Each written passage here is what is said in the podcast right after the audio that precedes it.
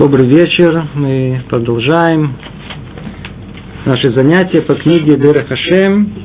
Мы находимся во второй части, глава шестая. Снова напомним.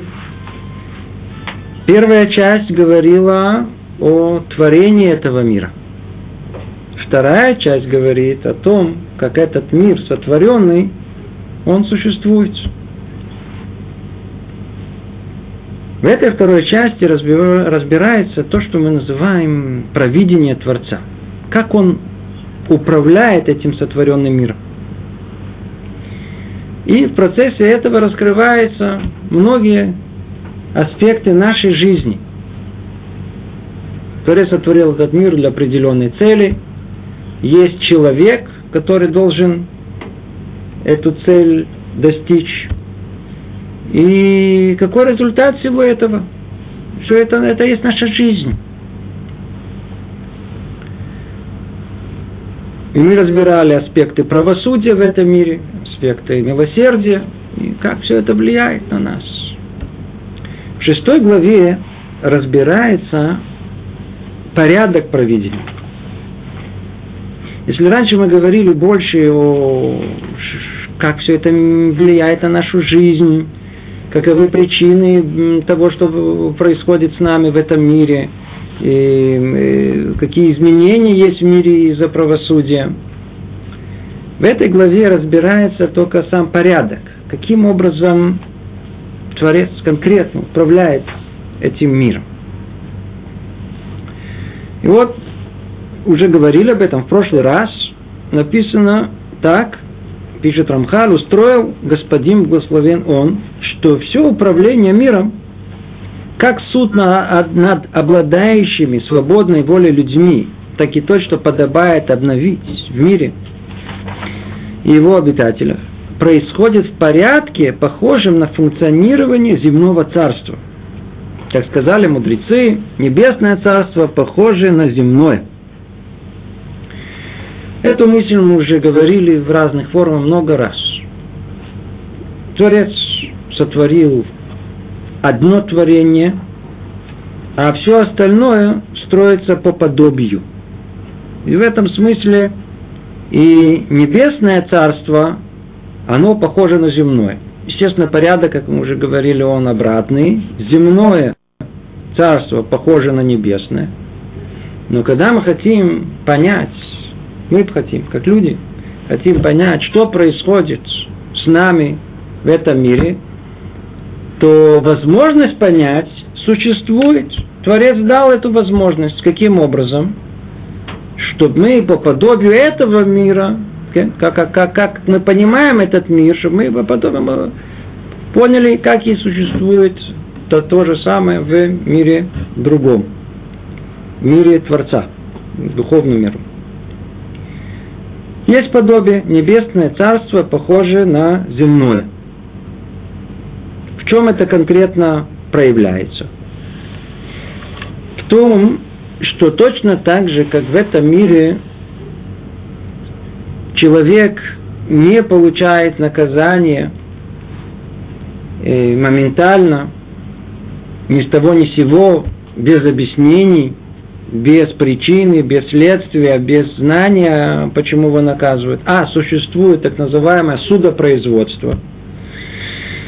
Надо предъявить э, иск, открыть дело, расследовать, и должен состояться суд, и на этом суду должен находиться э, обвинитель, который предъявит обвинение. Зная обвинение, можно теперь построить защиту этого человека. И тогда сидят судьи, слушают две стороны и выносят некий приговор. Выясняется, что по подобию этого и устроен мир небесный. Так тут сказано. Суд. Суд, устроен суд небесный. Мы видим в этом проявление невероятное милосердие Творца, желание его дать человеку понимание, почему с ним это происходит, таким образом, а не другим, какое наказание он получит, какое поощрение он получит. Чтобы человек это понял, есть некое право, которое Творец дал человеку знать причины его наказания. То есть, что мы поняли, что это не просто приговор и все, а это есть процесс. Ведь каждый из нас интуитивно чувствует, что когда его обвиняют, у нас голова хорошо ментально начинает работать. У нас тут же есть много отговорок. Мы себя можем всегда оправдать, и находятся всегда какие-то еще какой-то дополнительный аргумент в свою пользу. То есть человек должен, э, по-видимому, с этим надо считаться в человеческой душе. И мы видим, как Творец, милость Творца, она считается с этим. И мы уже разобрали о том, что э, э, Творец управляет этим миром посредством своих посланников, малахим, ангелов. И он как бы установил суды, самые разные, посредством этих посланников. И он как бы пребывает во главе этих судов. Вот давайте с того места, где мы остановились, мы продолжим. В прошлый раз мы еще разбирали гораздо более подробно, как это конкретно там происходит, как происходит небесный суд. Все-таки есть отличие от э, небесного от земного. Но основное подобие общее, оно действительно такое же. Говорит Рамхаль, мы в третьем параграфе находимся. Из этого принципа вытекает, что Святой Благословен, Он судит мир не со стороны своего знания, а согласно порядкам, которые Он возжелал и установил для этого. О, что тут нам Рамхаль сразу раскрывает? Ведь на первый взгляд есть э, очень э, серьезный вопрос – Почему Творец установил мир таким странным образом? Там, имеется в виду, в мире небесном. Почему должно быть это судопроизводство с э, теми, кто обвиняет, теми, кто защищает? Ведь Творец знает заранее все, что помогут эти ангелы, которые обвиняют. Ведь мы полагаем, и основа нашего понимания мира, что Творец он знает абсолютно все, что происходит с человеком. А если он, он это знает, то какой же смысл в том, что кто-то теперь еще будет э, э, говорить за или говорить против? Все открыто перед ним. И тем не менее, видите, что тут сказано? Именно поэтому это и говорится, что Творец благословен, он судит мир не со стороны своего знания, знание известно, тут ничего не скрыто от него, а согласно порядкам, которые он возжелал и установил для этого. То есть, если там в конце все это милосердие для того, чтобы человек мог сам, зная, как его судить, пробудиться и сделать чуву, то он установил заранее определенные законы, как этот мир должен существовать. Не со стороны своих знаний, вовсе нет, а потому что установил так этот мир, именно таким образом. Точно так же, как он установил законы этого мира, физические законы, которые постоянные, не меняются, точно так же в момент творения был установлен и порядок судопроизводства, как это будет происходить. Не непосредственно самим Творцом, как мы уже говорили, если бы сам Творец бы судил бы сам непосредственно, то мера милосердия всегда бы преобладала, а посредством своих посланников, которые могут выполнить как посланники, им все равно, посланник выполняет формальное действие, его, он что, провинился, все, получай. В отличие от Творца, который, милость его, она могла бы э, сразу же бы, может быть, э, изменить и облегчить это наказание, которое полагается этому человеку. Итак, не со стороны знания судится, а со стороны порядка, который Творец вас желал, установил для этого. Продолжает Рамхаля говорить, один из этих порядков таков. Не судить никакого дела ни в каком суде, пока перед ним не предстанут служители, назначенные над разбираемым явлением. А именно, Творец по своему желанию назначил служителей из вида ангелов, чтобы надзирали над всеми явлениями, бытующими в мире. И эти ангелы придут в высший суд и засвидетельствуют о явлениях, которые они постигли и которые открылись им. И тогда эти явления предстанут перед судом.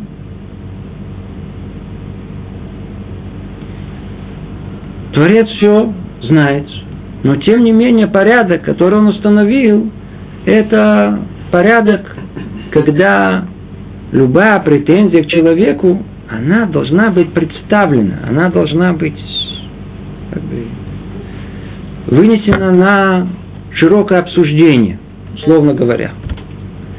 То есть тот ангел, тот посланник, который отвечает за этим, он должен предстать сам в качестве свидетеля. И он же будет то ли стороной, как мы уже говорили в прошлый раз, обвинительной, или то ли стороной, которая будет защищать его. И по этому поводу порой мы слышим в наших книгах написано «Камни дома свидетельствуют, крыша дома свидетельствовала о скромности ее». Всякие разные фразы, которые... Это точно и намекается на тех самых свидетелей, которые предстанут перед судом в качестве то ли обвинителей, то ли в качестве э, адвокатов, тех, кто будут защищать нас. Органы тела то же самое. Все, что есть вокруг нас, все, что человек создает, это, в принципе, он создает кого? Создает то ли прокуроров, то ли адвокатов. Это те, которые будут стыкать на него пальцем. Смотри, ты меня создал. Что ты говоришь? Видишь? Вот теперь я э, живу в таком состоянии инвалида. Все из-за тебя. Это адвокат. Это, я извиняюсь, это прокурор, который обвинитель наш. А с другой стороны, доброе дело, которое человек сотворил, порождает доброго ангела. Кто он? Он есть тот самый и адвокат, наш защитник, который говорит, смотрите, видите, как человек этот достойно себя вел в такой ситуации, как он мог э, оказать добро другому человеку, то он сидел, учил Тору, делал добрые дела, угодные Творцу. И есть две стороны. Есть обвинители, которые мы создали сами себе, и есть защитники, которые мы создали сами себе. И до тех пор, пока они не придут, так, порядок этого мира, и не предстанут перед судом, то человек не получает никакое наказание. Продолжает Рамхали говорит, я уже упомянул несколько раз, что все эти вещи не вытекают из его знания. Снова повторяет эту мысль. Ибо ни одна из этих вещей не нужна ему, так как ему все известно изначально. Но так решил он и постановил своей чудесной мудрости. Мы уже упоминали все причины, почему и в чем состоит эта мудрость. И на этих процессах и явлениях намекает Писание в своих параболах, как сказано в Баришита, Ашем спустился посмотреть на город и башню, которую строили люди. Или из книги Йов сказано, и пришли ангелы, чтобы пристать перед Ашемом. Или в книге Захария глаза Ашема обозревают всю землю. И там же это те, кто Ашем послал бродить по земле, и другие подобные им. Все это сказано о путях управления согласно порядкам, которые установил. Ангелы – назначенные надзирать над вещами в мире и свидетельствовать о них, называются глазами Ашема. Они, они и есть глаза Ашем. Когда сказано о том, что он смотрит, имеется в виду, что Творец смотрит. Имеется в виду, что есть посланники его, которые могут свидетельствовать о том, что происходит. Это и есть глаза Ашем. И когда он открывает себя в одном из судов для того, чтобы судить какой-то вопрос, например, дело строительной башни в свое время, так Тора говорит, Ашем сошел посмотреть. Таким же образом объясняются все подобные выражения. То есть, что делает Рамха? Знаете, мы тут находимся в ситуации, когда непонятно, то ли надо куда-то вернуться, то ли надо все это объяснить. Мы говорим о вещах очень-очень абстрактных. Очень-очень абстрактных. Всегда есть, всегда есть понимание такое детское, непосредственное. Вот. Видеть перед собой и суд, и видеть человека обвинителя, видеть человека... Действительно есть в этом что-то. Действительно это оно, оно, оно так оно и есть. Но за всем этим кроется очень высокая духовная картина мира, понимание которого, оно очень абстрактно, мы должны не понимать все это буквально. Что хочет нам Рабхаль тут сказать? Он хочет сказать, что, смотрите, мы хотим начать понимать чуть-чуть больше, что написано у нас в Торе. А в Торе написаны всякие разные фразы, которые они непонятны нам, непонятны. Мы говорим, что Творец, нет в нем ни тела, ни подобия тела, и ничего нельзя представить, что есть Творец. И вдруг нам в Торе говорится, и Творец спустился посмотреть на город и на башню. Это там, где сказано по поводу строительства Вавилонской башни. Прямо сказано, он спустился. Теперь мы, по своему разумению, как мы себя представим? Ну, слез, да, лесенка. По-видимому, там спустился, там не видно. Дедушка старенький, не видит, так он спустился посмотреть конкретно, что тут происходит. Естественно, что даже о подобном детском саде не стоит даже говорить. Но тут есть два шага делает Рабхаль. Первый, он объясняет нам, что знаете же, что все эти фразы, которые написаны в Танахе, они связаны с нашей темой, с темой судопроизводства. Связаны с тем, что Творец установил определенный порядок в мире, как должно быть. Какой порядок? Порядок, чтобы было свидетельство, то есть должен быть посланник, ангел, который это засвидетельствует. Для чего? Ведь Творец и так все знает. Для одной единственной цели, чтобы потом он пришел на суд и свидетельствовал на суде. И только после суда, сейчас мы пойдем, как это все это происходит, только после суда можно будет уже установить и, и какой-то окончательный и, суд этому человеку. Значит, как мир устроен? Мир устроен таким образом, что, как он говорит тут, ангелы назначены надзирать над вещами в мире и свидетельствовать о них, называются глазами Ашема. Поэтому, когда тут употребляется слово «глазами», Ашема обозревает всю землю в книге Захария. Имеется в виду не то, что там Творец его, у него есть глаза такие, вот, на, и они смотрят туда. А имеется в виду, что посланники, ангелы его, они это, э, все это как бы свидетельствует об этом. Или сказано, Творец спустился посмотреть на горы. А скажи, что значит Творец спустился? Какое понимание этого? А понимание, которое есть, ну, истинное понимание какое? Именно можно понять по подобию. Это то, что он хочет нам сказать. Что значит по подобию? Судьи сейчас в нашем мире, судья, ему прокуратура передает дело. Что должен делать судья? Он должен разобраться во всем. Ведь он должен вынести справедливый приговор. Если, предположим, случилось какое-то преступление в каком-то месте – и там есть всякие разные свидетельства, есть там со стороны западной э, стоит э, какой-то дуб, и из-за этого дуба вышел подозрительный человек, а со стороны какая-то запутанная ситуация. Что должен сделать судья?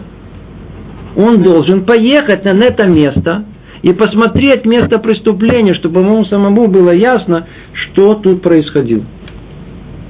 Как мы это скажем по-другому? спустился на место преступления. В Таре, как об этом сказано, о том, что Ашем спустился посмотреть на город и башню, которые строили люди. То есть это не имеется в виду, что он спустился в пространстве, а имеется в виду точно так же, как судья как бы должен выйти к месту, э, месту э, преступления и проверить точно, что там происходит, видел своими этими глазами, мы учим, и Творец точно так же, когда нужно судить это, сделать какое-то большое, так сказать, действие, а Творец спустился, что значит спустился, он как бы обозрел все это с точки зрения судьи. С точки зрения судьи. Это э, простое понимание. И так мы, э, Рамхал объясняет нам, что так нужно понимать все остальные псуки, все остальные э, места в Торе, где как бы приписываются Творцу э, то ли глаза, то ли какое, какое-то обеществление, какое-то действие Творца. И мы, смотрите, и тут же Рамхаль моментально нас предупреждает вторым шагом, что, однако, следует уразуметь, что подобие между всеми этими вещами и земным царством только в порядках. В образе же исполнения нет, нет истинного подобия, ибо в материальных явлениях, в постижении и все остальные процессы происходят относящимся к ним способом а в духовных, согласно тому, что относится к ним из постижения их аспектов. О, смотрите, тут может быть не совсем понятная э, э, фраза, но она много-много объясняет нам. Это основная трудность, которая есть в понимании Тары вообще. Мы находимся в какой-то такой ситуации, когда с одной стороны нам предлагают понять, что написано в Таре. И Творец сотворил этот мир таким образом, чтобы человек мог понять эту Тору. Поэтому сказано, что земное э, Царство Небесное подобно земному царству. Для чего? Чтобы мы могли понять. Но с другой стороны, нельзя понимать как детям. Надо расти, поэтому надо много учиться, надо много понимать в, как в, в, в духовности, что имеет в виду наши мудрецы, что они имели в виду? Они все время говорили всякими подобиями, все говорили какими-то машалим, э, притчами, примерами. примерами. Основная мудрость, которая старее, это умение как бы вот этот пример его формализовать, понять его основную такую, знаете, структуру такую э, э, абстрактную, вытащить из этого. И она, это и есть истинное понимание – а все остальное, что вокруг, и детали этого описания, это все одежда внешне. Ее можно поменять, менять, как угодно. Вот это умение, вот это умение абстрактного э, э, э, понимания, это необходимое условие, чтобы разобраться, каким образом Творец действительно управляет этим миром. Поэтому, с одной стороны, нам дают понимание, казалось бы, детское, в детском саду. Ашем спустился посмотреть на город и башню, спустился глаза смотря, когда все по-простому, как дети, чтобы дети поняли. И им тоже надо понимать это. Для детей это хорошо, пусть так понимают, но чтобы взрослые так не понимали. Чтобы они не поняли это как материализацию, истинную э, действие Творца. То есть, причем снова предупреждает э, Рамхаль, однако следует уразуметь, что подобие между всеми этими вещами и земным царством только в порядках. А подобие существует только в порядке. Мы бы могли бы сделать целое занятие только на эту тему. Что значит порядок? А, а подобие только в порядке. Во всем же остальном принципиально не может быть подобие. Мы же находимся в мире материальном. А мир духовный, он отличается принципиально от этого мира э, материального, несмотря на то, что существует не только подобие. Мы уже разбирали, мир духовный и материальный – это одно и то же. Но только это понимание, что это одно и то же, и подобие одно и то же, только согласно порядка. Слово «порядок» это, видимо, надо отдельно разбирать, это не наша тема, мы сейчас не начнем все с самого начала. Но кто воистину хочет понять, должен вдуматься в это понятие, что подобие, только по порядку, который Творец установил. И духовный мир, и материальный, он подобен в этом. А вот во всем остальном, как он продолжает, нет. В образе же исполнения нет истинного подобия. Ибо в материальных явлениях постижения и все остальные процедуры происходят относящиеся к ним способом, а в духовных, согласно тому, что относится к ним из постижения их аспектов. Ну, то есть, та, э, э, в этой фразе уже находится само, сама глубина понимания разницы того, что есть э, в материальных явлениях, и, а, и как это находится в духовных. Это не одно и то же. Тема сама по себе. Я не думаю, что мы сейчас будем углубляться в нее. Это, это надо учить много-много, чтобы во всем этом э, видеть эту разницу между каким образом строится подобие. Давайте попробуем э, продвинуться чуть дальше. Итак, только подведем итог. Творец говорит, что э, Арамхаль говорит, что э, Творец установил этот мир таким образом, что он судит его не со стороны своих знаний, а со стороны порядка, который он желал, установил для этого. И порядок одинаковый в мире небесном и в мире земном. И согласно этому и понимаются все остальные выражения в Таре. Единственное, что не надо их понимать буквально и материализировать, а только согласно подобию, как мы сказали, в порядке. И вот продолжает Рамхаль эту мысль и говорит так. Господин благословен он поставил и обвинителя. И это сатан, о котором сказано, и пришел также и сатан между ними. Так начинается книга Йов. Мы сейчас с вами затронем тему, очень интересную. Многие люди интересуются, откуда, что за сатан появился. По-русски как говорят? По-моему, так говорят. Сатана. Это так у них говорят. То есть наши все знания, как правило, подчеркнуты не из еврейских источников, а из нееврейских. И там как-то тоже присутствует этот образ. Откуда, кстати говоря, они этот образ взяли? У нас взяли.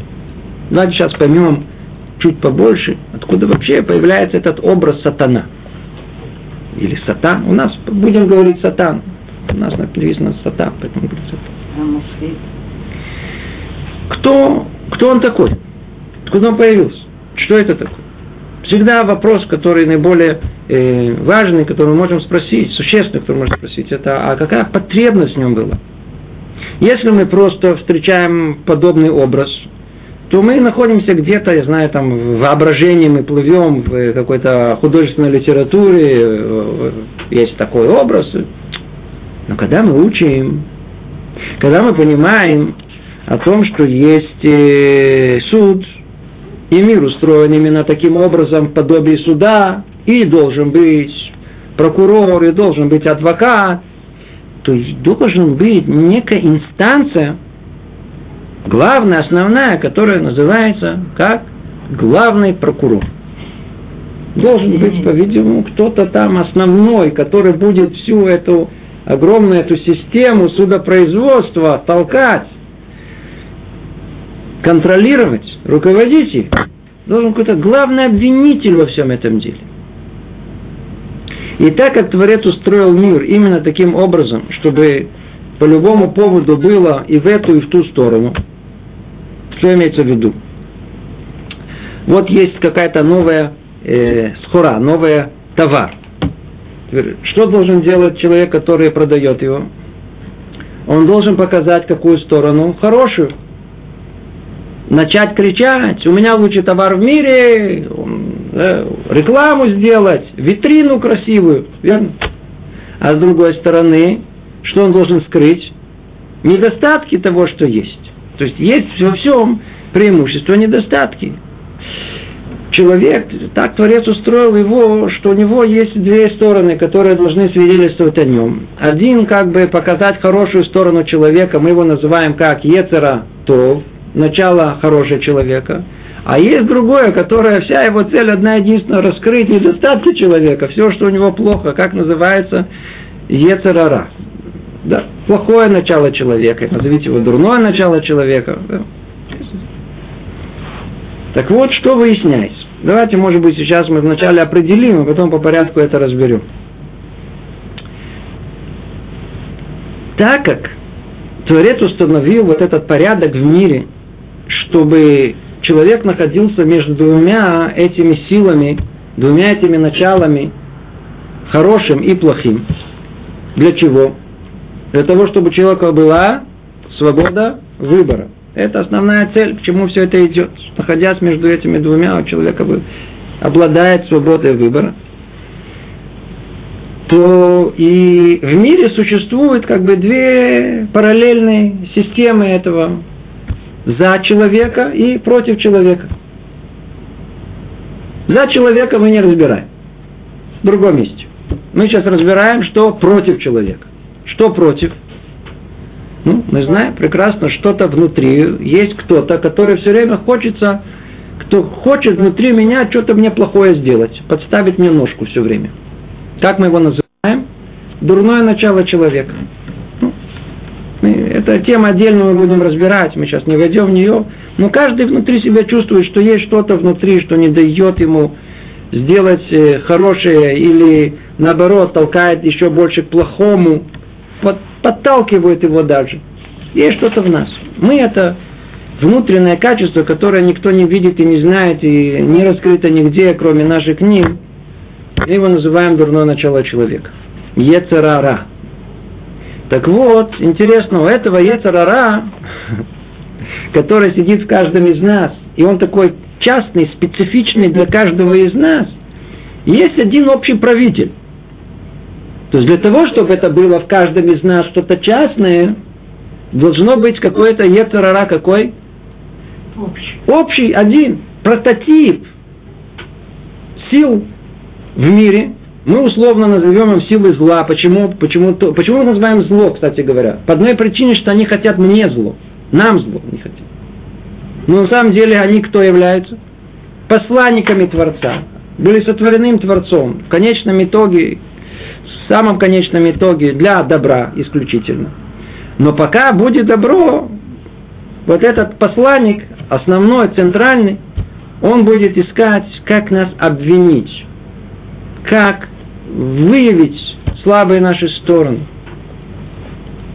Чтобы можно было для, для, для суда, для истинного суда, чтобы и суд был истинный до конца. Точно так же, как мы хотим, чтобы было ясно и понятно, все наши преимущества.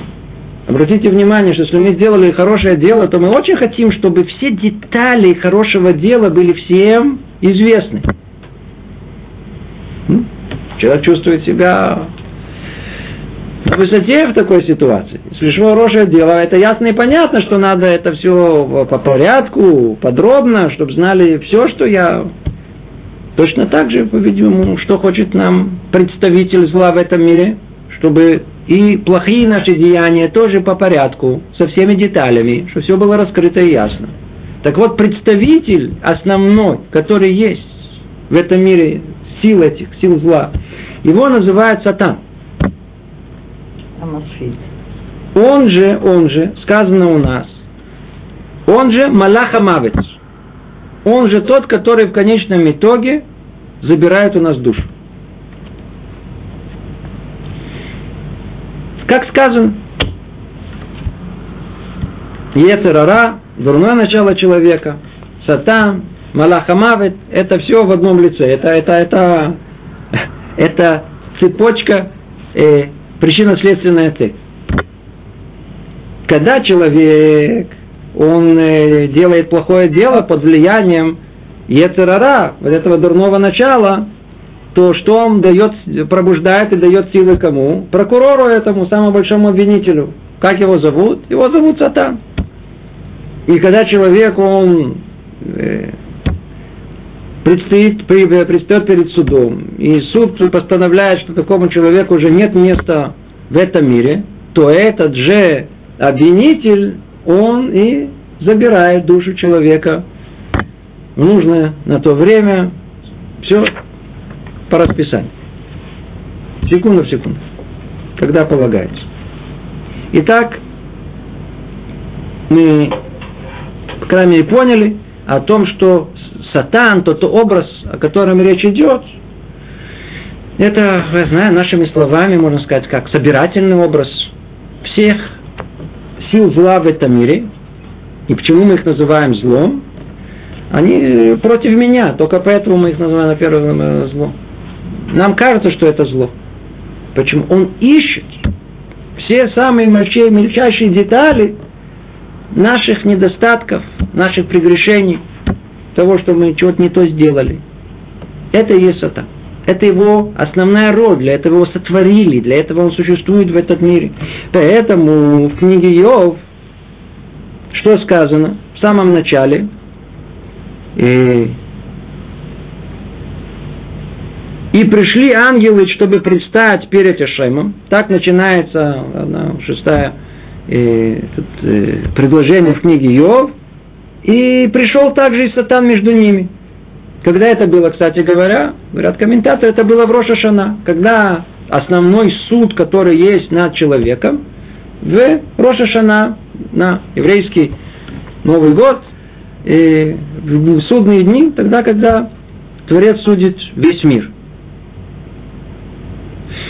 Что Сатан там делает? Что он, для чего он пришел? Продолжает Рамхали говорить. Его назначение – возбуждать дела в судах. И когда он взыскует, судьи принимаются за дело и начинают судить. Смотрите, тут раскрывается как бы основная суть этого сатана. Иногда бывает, что человек сделал какое-то какое не очень хорошее дело, но как-то оно прошло незамеченным. Что произошло? Ничего не произошло. Я сейчас говорю про нас, тут внизу. Когда начинается проблема? Тогда, когда кто-то решает возбудить иск, то, что называется, пойти подать жалобу в э, полицию. А если не подали, то все тихо, спокойно проходит. Как мы сказали, а в небесное царство подобно земному царству. Точно так же тут. Пока иск не подан, не начинается следствие. Так и так же наверху пока не придет тот самый, который все это дело закрутит, который не возбудит дело в судах, только с этого момента начинается судопроизводство и начинает судить. Кто это? Кто это? Кто это? Кто это? Чья функция это? Это функция сатана. Это функция сатана. Это то, что, то, что он делает. Итак, если нет прокурора, да, нет прокурора, не начинается дело. Теперь это одно. Второе, если нет прокурора, то мы не знаем, э, в чем прегрешение. Иди знай, по какой статье у нас там еще будет пропускать. Иди знай, э, какие частные детали будут против нас. Мы еще будем думать, что это за нас, а это оказывается против нас. Это функция сатан. То есть, когда тут описывается все это судопроизводство, то там предстает основная фигура обвинителя, как бы он верховный такой руководитель всех этих частных обвинений, которые сам человек сам породил.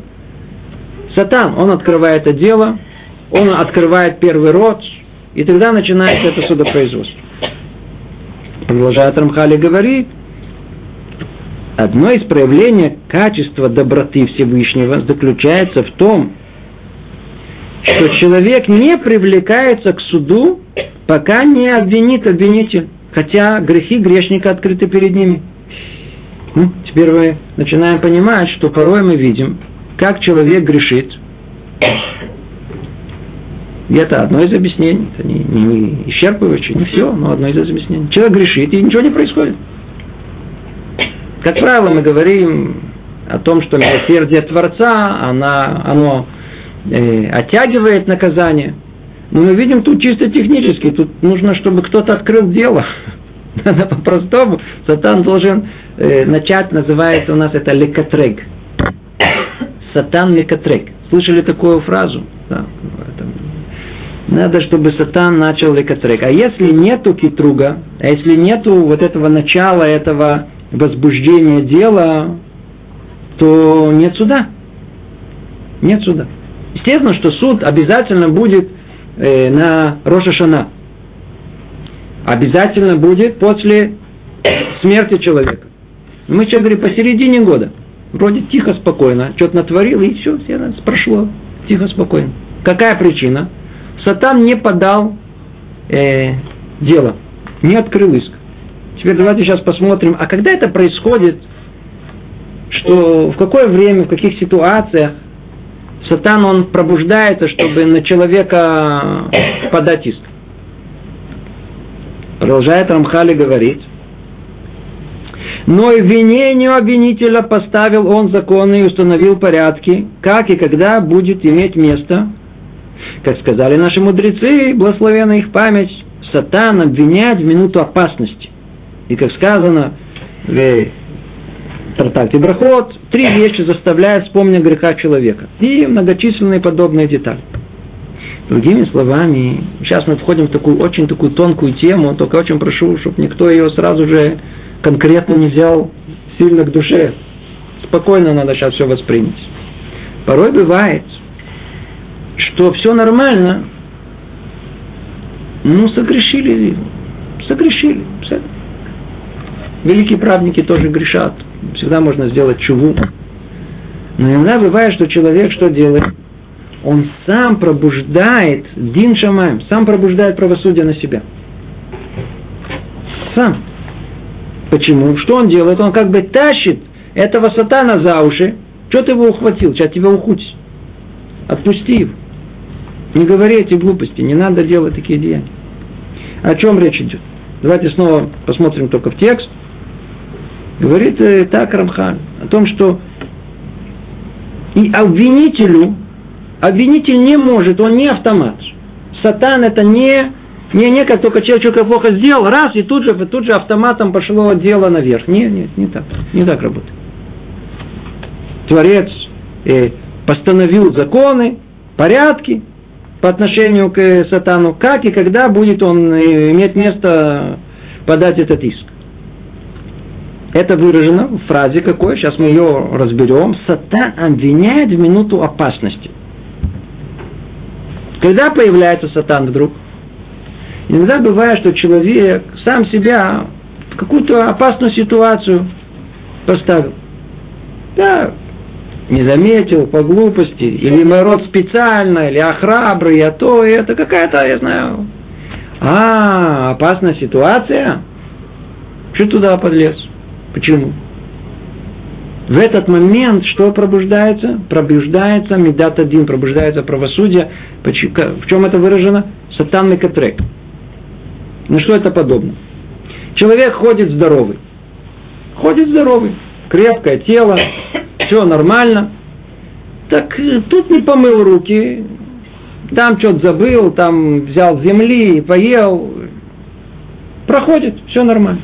Теперь расскажите мне, если человек больной, предположим, ему не надо в этот момент больше оберегать себя, чем если бы он был бы здоровым. Конечно же нужен. Почему? Потому что в тот момент, когда он болен, он более открыт ко всем опасностям, к всяким разным микробам, еще больше вирусам, или еще какие-то там лекарства принял, которые снижают его иммунитет. Э, в этот момент, что он должен оберегать себя еще больше. Это то, что тут написано. Это в момент опасности сатан Мекатрек. Он начинает обвинять. Это в час суда. Вдруг начинает все пробуждаться. Эй, что случилось? Начинает вдруг прояснять, чего вдруг. И дальше приводит нам больше конкретный пример в трактате Брахот. И там так сказано, три вещи заставляют вспоминать о грехах человека. Что за три вещи? Даже тяжело перевести, перевести я на иврите написано. За кир натуй, это одно. Второе, июн твила. И третье, э, мусер дин ал хаверу. Не перевод поймем, а поймем суть этого. Что значит кирнатуй? Дословно это стена, такая наклонившаяся стена. Человек идет, у него есть возможность пройти тут и пройти тут, под это наклонившейся стену. Что за проблема с этой стеной? Она в, любую, в любой момент может упасть.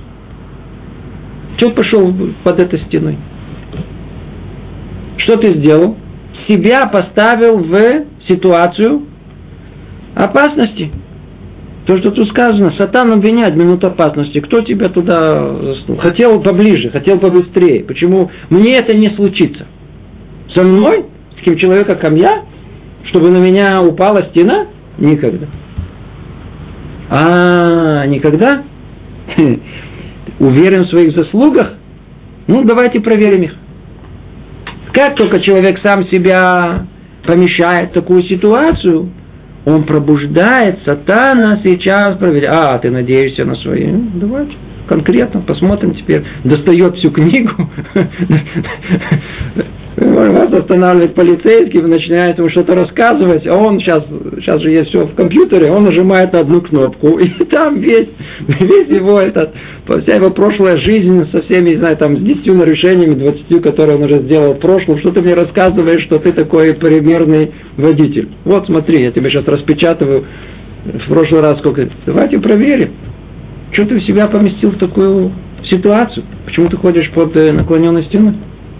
Это первый пример. То есть это наш пример, когда человек помещает себя в опасность.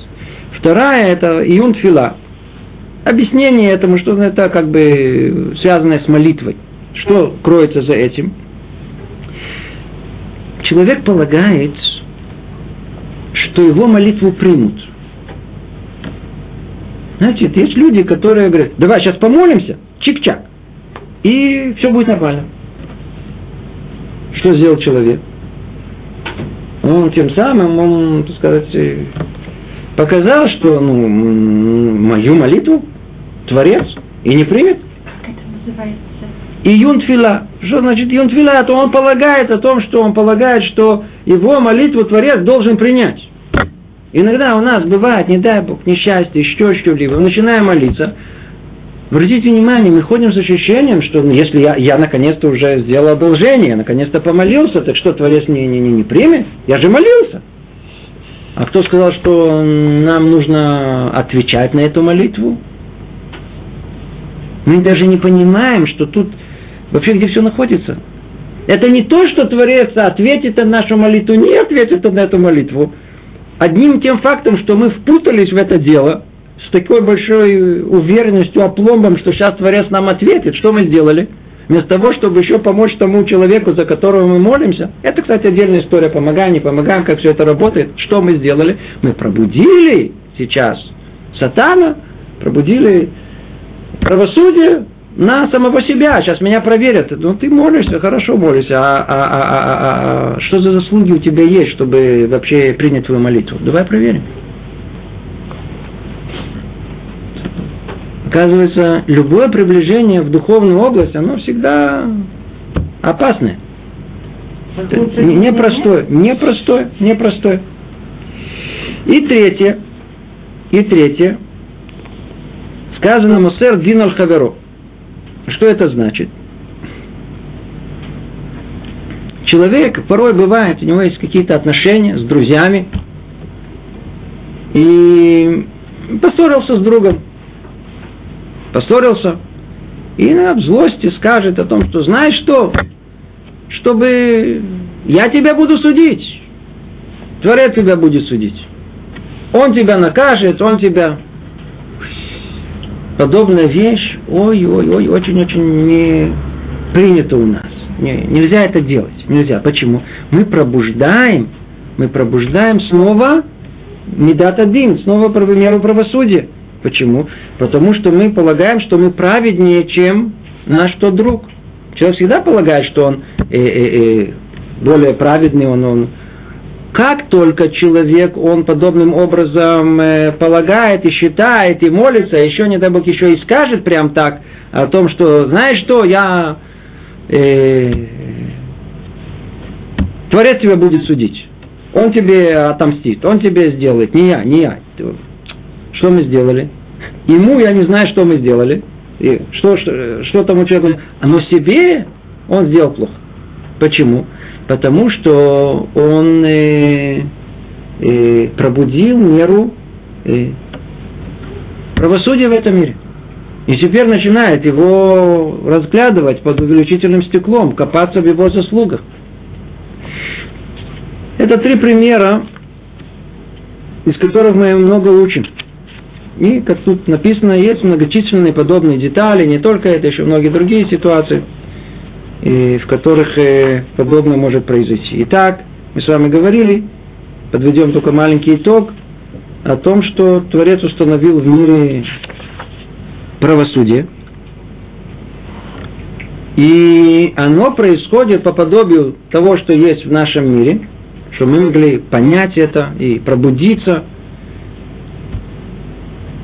И точно так же, как в этом мире есть это все судопроизводство, где есть главный прокурор, главный обвинитель, так и есть понятие, которое называется сатан, то есть та духовная сила, которая она стоит за обвинением человека, она та, которая инициирует, она та, которая пробуждает этот процесс, чтобы он начался. И как тут сказано, до тех пор, пока, пока человек сам это что-то не натворит, это не начинается. Творец ограничил силу сатана. Не дал ему возможность постоянно быть обвинителем человека. В этом и проявляется конкретное милосердие Творца. А только когда в Рошашана, как мы сказали, после смерти происходит, но вот так, чтобы это происходило постоянно, чтобы человек находился под мерой правосудия, как мы видим, это не происходит. А когда это происходит, когда вообще появляется этот обвинитель, когда сатан вдруг он вдруг выскакивает, а в минуту опасности. Кто создал эту минуту опасности? Человек создал. Сам. Не тогда, когда это вне его. Человек шел, все благополучно, ни с того ни с сего, вдруг вокруг него там перестрелка. Это не он создал подобную вещь, хотя тоже начинается, как он там будет, будет вести, тоже очень существенно. Но когда сам человек услышал, стреляют, о, интересно, что там происходит. И побежал, посмотрел, что там, чтобы быть в курсе дела, чтобы посмотреть своими глазами, интересно, просто праздное любопытство. Скучно. А, попал туда, вот сейчас мы с тобой разберемся. Сейчас мы откроем тебе дело. По-видимому, ты так э, уверен в своих заслугах, что даже не побоялся туда идти. Ну, я думаю, что эта тема, она э, ясна. И давайте перейдем к пятому параграфу. Мы заканчиваем эту главу. Э, говорит нам Рамхаль так, и у всех этих аспектов суда, в общем и в частном, есть свои установленные законы и порядки, как постановила его мудрость о времени суда и его аспектов. Снова повторяет Рамхаль ту же мысль, она фундаментальная и очень важная, о том, что во всем есть свой порядок. И сейчас он переходит к тому, что есть порядок и по времени, когда это происходит, каким образом происходит, есть законы.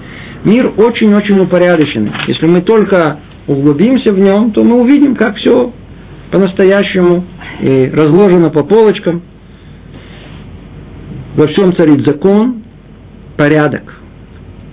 Например, что мы просто поняли, о чем речь идет, сказано мудрецами в Рошашана, в четырех моментах судится мир – и сказано, там же царь входит первым судиться, прежде чем сгорится гнев. Еще сказано, урожай судится дважды. И существует различие между до приговора, после приговора и многие другие подобные детали. То есть, когда Рамхаль сказал, что у аспектов суда в общем и в частном есть свои установленные законы и порядки, он приводит нам несколько примеров, что мы просто поняли, о чем речь идет, насколько мир упорядоченный, насколько все в этом мире есть и ясная картина этих деталей. Для нас, для человека, который уже первый раз сталкивается с этим, кажется все что-то все, все в одну кучу, как непонятно что. А на самом деле во всем есть порядок. Например, привод пример. Четыре момента судится мир. Это из Масехет Рошашана, из трактата Рошашана. Мир судится когда? Мы знаем. Мы всем знаем один единственный. Какой? Рошашана. Что судится? Человек. И заодно весь мир. Но оказывается, что милость Творца проявляется еще в том, что есть еще дополнительно э, три суда, кроме Роша Шана. Есть в Песах, суд происходит о урожае пшеницы, всех злаковых, на Ацерет, на, по поводу плодов, плодов, плодовых деревьев, и на Сукот по поводу воды. Теперь вы можете спросить хороший вопрос, секундочку, все это нужно для пропитания человека. Но если уже был суд над человеком, это уже включает в себе и уже суд над урожаем и пшеницы, и плодов, и воды. О, тут и милость Творца проявляется в правосудии. Что несмотря на суд и приговор, который установлен в Рошашана, когда мы приходим к Песаху, то пересматривается снова. Иди знай, может человек уже за это время сделал чуву И ему можно пересмотреть уже дело, связанное с э, пшеницей, чтобы у него было достаточно еды. То же самое с водой и так далее. Или сказано там же в трактате Роша Шана, Рош входит судиться, э, царь входит судиться первый, прежде чем возгорится гнев. Тоже есть порядок определенный. Что за порядок определенный? Царь судится первым, а не народ. Почему? Потому что если бы судили бы вначале народ, кто отвечает за народ? Царь отвечает. То уже после того, как судили народ, уже бы должен был возгореться гнев Творца. И тогда кто входит? Царь входит. Тогда получается, чтобы как бы правосудие будет во гневе. Поэтому порядок он другой. Сначала судится царь, а потом судится народ. Это пример. Или еще пример различия между до приговора, после приговора. До приговора э, легче чуве быть принятой. До приговора. После приговора уже особенно чува не помогает. Другими словами, не помогает. После приговора чува уже не помогает, поэтому есть э, порядок во всем, и это мы привели только несколько примеров этому, что у суда Творца, у аспектов суда, в общем и в частном, есть свои установленные, установленные законы и порядки, как постановила его мудрость. С вами завершили э, шестую главу о порядке провидения и разобрали каким образом происходит э, правосудие Творца. Мысль основная о том, что э, Царство Небесное похоже на Царство Земное. Чем оно похоже? В правосудии, каким образом происходит этот порядок правосудия, каким образом он осуществляется. Во всем же остальном, естественно, как мы уже говорили, есть огромная разница, принципиальная разница между тем, как это происходит в мире небесном и как это происходит в мире э, земном. Ну, есть несколько вопросов, попробуем ответить, э, принимая во внимание тот факт, что доброе и злое начало человека входит в него, а сатан относится к силам трансцендентным. Поясните один спорный, казалось бы, на мой взгляд, вопрос. Каким образом, а, каким образом ангелы могут совмещаться с человеком? Ведь человек и ангелы относятся к разным мирам. Вопрос он хороший, и хорошо спрашивают. Действительно, не совсем ясно, каким образом вообще ангел, он может совмещаться с человеком. Вопрос этот, он исходит исключительно из э, материалистического понимания нашего мира. Мы понимаем этот мир определенным образом. Как? Несмотря на то, что мы люди можем быть верующие, но так как в силу силу того, что мы выросли в материальном мире, мы материальны, все вокруг материально, то мы и мыслим образом мышления материальным. Как мы можем избежать подобного э, заблуждения в, в этом вопросе, если мы поймем, что истинный мир, который есть вокруг нас, это мир духовный, духовный мир. Человек, тело его, много раз говорили, это только что, это его как бы одежда, это его некая оболочка. Но когда я говорю, это не молекулы говорят, не атомы говорят, не материя говорит. Говорит моя духовная суть. И эта духовная суть, она, она, она, она связана напрямую с духовной сутью под названием ангелов. Поэтому э, человек с его э, жизненной деятельностью, с э, мыслями, разговорами, деяниями, кто это все это производит? Моя духовная суть. Она порождает сама этих ангелов. Теперь, есть еще какие ангелы? Есть еще ангелы постоянные в этом мире. Что за постоянные ангелы? Постоянные ангелы – это ангелы, которые являются прототипом чего-либо в этом мире, чтобы это могло существовать. Я приведу простой пример. Простой пример. Вот скажите. Человек испытывает чувство любви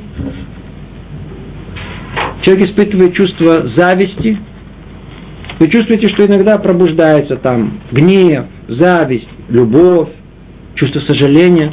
Что за чувства? Откуда они взялись? Если бы не было прототипа какого-либо любви, зависти в духовном мире, мы бы это не могли испытать. Мы испытываем зависть, ревность, чувство сожаления, добра, любви в определенных границах. Наша любовь отсюда и до сюда. Мы не можем любить больше, чем, и не можем меньше, чем. С этой точки начинается понятие любовь, и тут она заканчивается. Мы можем злиться. Если мы чуть-чуть злились, и можем бушевать, но это до сих пор. Почему мы можем отсюда и до сюда? Потому что есть прототип, который существует в духовном мире, который позволяет нам все это ощущать. Если бы его бы не было, ничего бы не было. Это и есть понятие ангелов, то есть духовных прототипов, которые существуют в этом мире. Поэтому образ ангелов, он, он может спокойно совершенно совмещаться с образом человека. Только когда мы понимаем человек, мы имеем в виду понятие духовное. Это духовный человек и понятие духовный ангел, это понятия очень близкие, очень близкие. Они влияют на друга, друг на друга, они взаимодействуют друг с другом. Э, поэтому тут никакого э, спорного вопроса нету. Единственное, что в мире есть понятие общее под названием сатан. Это понятие гораздо глоба, общее, более глобальное, чем специфичное, связанное с каждым из нас. Он как бы является корнем этого зла, корнем прокуратуры, корнем пробуждения э, э, иска к человеку. Это понятие гораздо более высокое, и оно соотносится как корень к ветвям. Разветвление идет. Он является корнем, сатаном, корнем всего. У него есть много-много разветвлений, много, каждом из нас часть сатана сидит. Какой-то один его э, одна ветвь, которая, которая листочек его, не знаю, там, э, которая сидит в нас. Поэтому на самом деле это не две разные инстанции, как э, следует из вопроса. Это все одна единая, одно единое целое. Сатан, ангелы, человек. Все это надо видеть в одном единстве своем. То, давайте тут на этом остановим наше занятие. Всего доброго. До следующего занятия. Привет из Иерусалима.